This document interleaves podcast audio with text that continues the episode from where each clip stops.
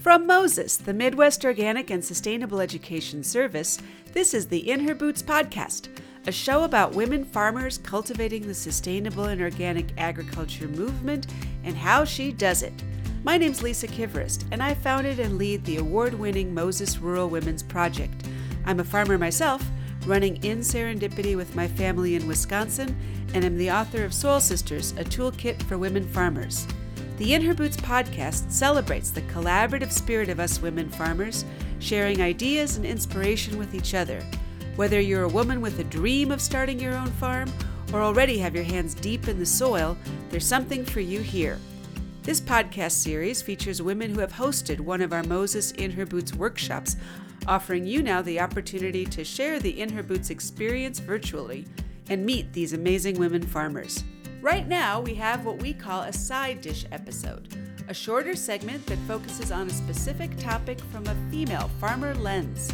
Join Rachel Hershberger of Clay Bottom Farm in Goshen, Indiana, as we talk about farming with young kids and how there's no magic formula or master plan for integrating family, but a lot of adjusting and joy in the process.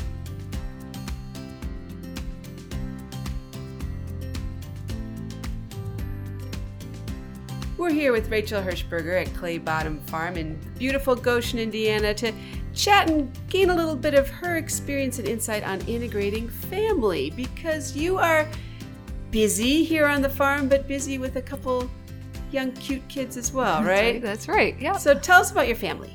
yeah. Well, Arlo just had his second birthday in June, so he's ripe and into, or he's uh, yeah, right, starting up is two years, and uh, Leander is six months old, and he's a little sweetie pie. Um, so I often have I a kid him. on he's my adorable. Yeah, They're he's- so cute. so yeah, I often have kids on my hips, and while I'm cooking and doing the laundry, and it takes up a lot of my time these days. So So, for you and your husband, Ben Hartman, I'm assuming having kids was always part of your life plan as well as your farm plan. Um, actually, we kind of had thought that we might not ever have kids. Really? and then I don't know. In the last couple of years, we just decided, well, hey, it's now or never, and so we went ahead and had one, and we let loved him and had another one, and so yeah, we're loving it. I- So, be open great. to. That's good to know. That's good to know because we often have, particularly women farmers in our Moses programming, who know they want to have kids and Mhm. really perhaps overthink it through from Mm. a planning perspective Yeah. of when is the right time and this and that. Yeah. But I don't know if there ever really is the perfect time to things. It's when you're ready, right? That's right. Oh, there's pros and cons to having them early and late. Now that I have them, I can say that. I think. Um, yeah, sometimes I think, wow, if I had had them ten years ago, I would have a different uh, a different kind of energy. well, how old Um, are you now, if I'm asking? I'm 39. Oh. So, so yeah, you guys have been farming for a couple years. that's right. We've before. been yeah, we've been here at this property for eight years now. Um, so yeah, if I had had them when I was 29 or even earlier, I think um, I would have had more physical energy.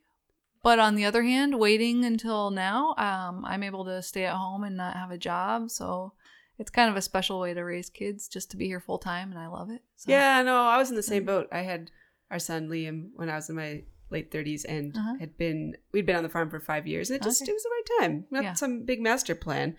But but integrating your kids into both the farm and your life is Yeah. a real priority for you and Ben. that's right.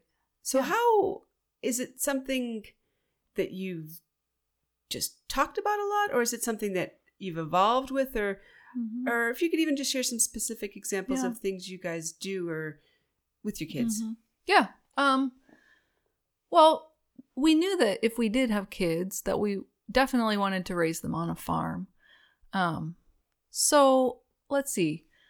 Here's an example. Um we've been wanting to have chickens for about 5 years, but with vegetables, uh s- we do full-time vegetable farming and just realized that any kind of animal projects on the side is always takes up time. So we waited to get chickens until Arlo is at the age where he can walk. So he's the egg guy now, and he goes out every morning. We do have to still go with him, but um, yeah, he collects the eggs and he can participate in that way, and it gives him something to do that he loves. He talks about the chickens all the time. Um, so that's one way that he contributes.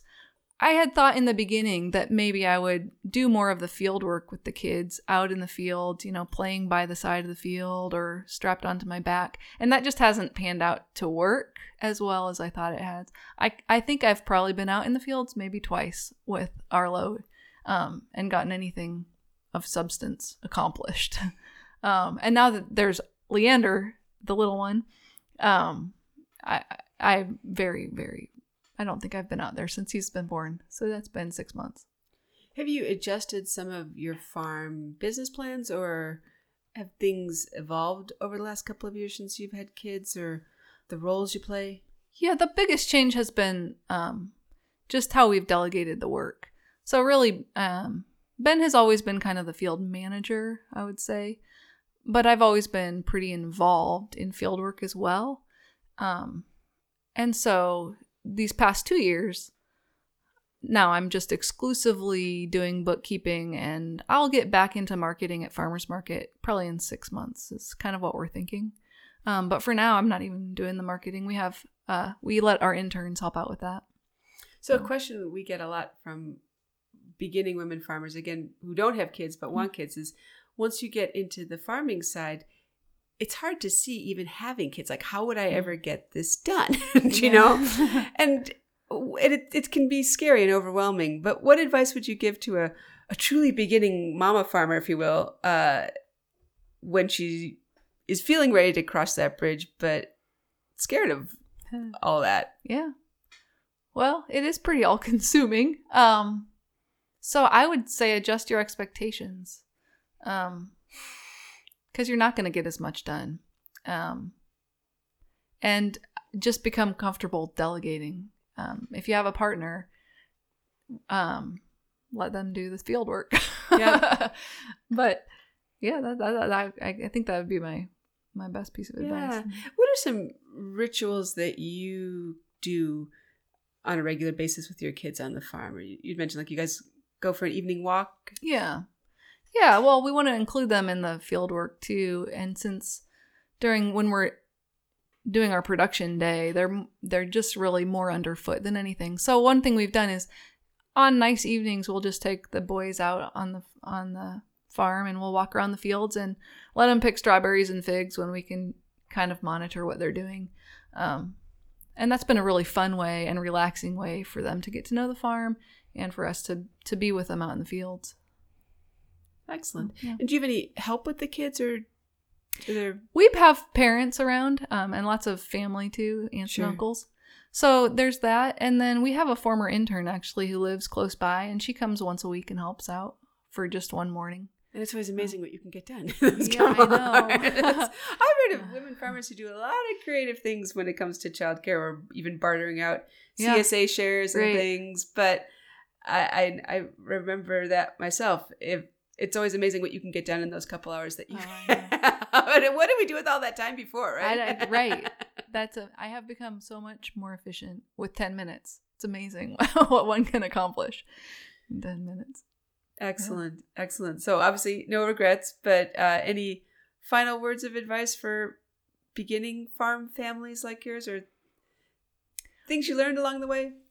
Well for me it's been just important to um, take the time that I need for the kids because really they grow up so fast. I mean, even having a six month old and a two year old, it's like I, I just want to experience every minute, you know, with them, and so it's it's good and beautiful if you can take the time to be with them as much as you can. You bet. So, what does Arlo like to eat? Is he? Uh, he's an eater. he loves figs. He loves any kind of fruit. Uh, but he also loves vegetables and. I don't know. He eats. He'll eat anything. Oh, that's great. That's great. Terrific. Well, all the best to all of you, and okay. thanks so much. Yep. Thank you. Thanks for listening to our In Her Boots podcast. I'm your host, Lisa Kivirist with the Moses Rural Women's Project. This episode's audio engineer was Liam Kivirist of TechSocket.net. This podcast was made possible through support from North Central SARE Sustainable Agriculture Research and Education, part of a nationwide education program to advance sustainable innovation to American agriculture. The podcast was brought to you by the Midwest Organic and Sustainable Education Service, MOSES. The mission of Moses is to educate, inspire, and empower farmers to thrive in a sustainable organic system of agriculture. For more information on Moses, the Rural Women's Project, and a bounty of organic resources, check out mosesorganic.org. See you next time!